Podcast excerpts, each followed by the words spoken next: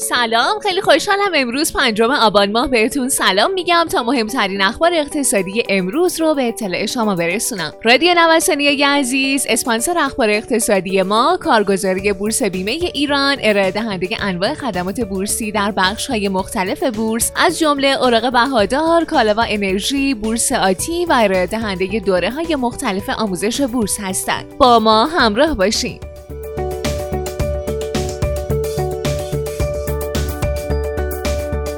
اجماع دو قوه علیه خلق پول. رئیس مجلس بر تامین کسری بودجه دولت از طریق ابزار کم هزینه ای مثل انتشار اوراق دولتی و بازگردانی اون از سوی بانک مرکزی در قالب عملیات بازار باز تاکید کرد. از سوی دیگه رئیس جمهور هم بر بهرهگیری از عملیات بازار باز تعیین غیر دستوری نرخ سود و تامین غیر پولی کسری بودجه تاکید داره. به نظر می‌رسه دو قوه کشور بر عدم خلق نقدینگی جدید اجماع دارند بانک مرکزی به دنبال افزایش سود سپرده بانکی نیست. رئیس کل بانک مرکزی هم در پست اینستاگرامی خودش نوشته امروز افزایش نرخ سود بانکی سیاستی نیست که توفیق قطعی داشته باشه و بر همین اساس بانک مرکزی به دنبال روش‌های دیگه‌ای برای کنترل تورم در بازارهاست.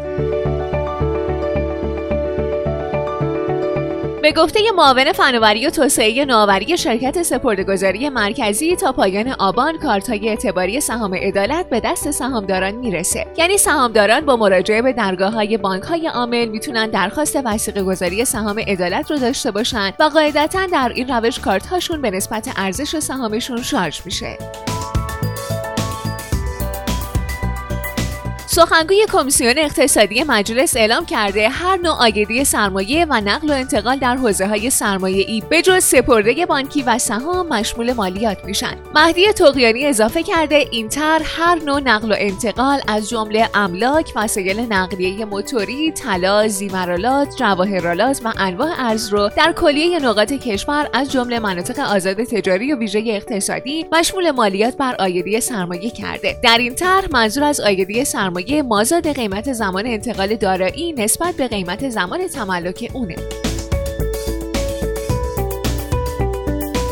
طرح جدید مجلس برای بیمه تکمیلی کارگران جمعی از نمایندگان مجلس به همراه تعدادی از اعضای کمیسیون اجتماعی مجلس در نظر دارند با تدوین طرحی شرایطی فراهم بشه تا بیمه تکمیلی برای کارگران هم مثل بیمه پایه تامین اجتماعی به صورت امری اجباری تلقی بشه.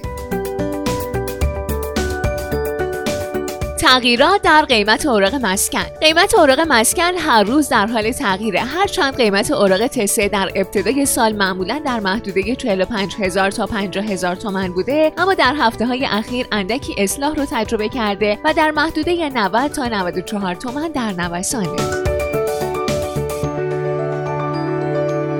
به گفته کارشناسان انتخابات آمریکا طلای جهانی رو هم به کما فرو برده و فعالان بازار جهانی در قبال اونس طلا محتاطانه عمل می‌کنند بر این اساس قیمت ها فعلا در محدوده 1900 دلار در حال نوسان هستند از این رو فعلا تاثیر اونس بر قیمت سکه چندان چشمگیر نیست. بر این اساس اونچه که بر قیمت سکه در این روزها موثره نوسانات نرخ ارز در بازار داخلیه.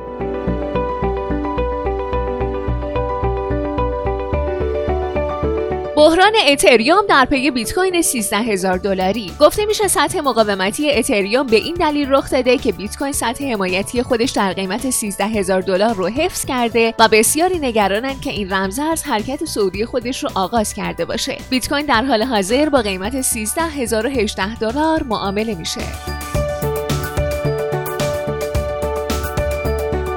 خیلی ممنونم که امروز هم با بخش اخبار اقتصادی همراه ما بودین. مجددا از حامی اخبار اقتصادی ما کارگزاری بورس بیمه ایران تشکر می‌کنم. آدرس کارگزاری بورس بیمه ایران خیابان توحید میانی نبش مرداد شرقی مجتمع الهیه طبقه چهارم واحد 15 و شماره تماسشون 0313 131 2194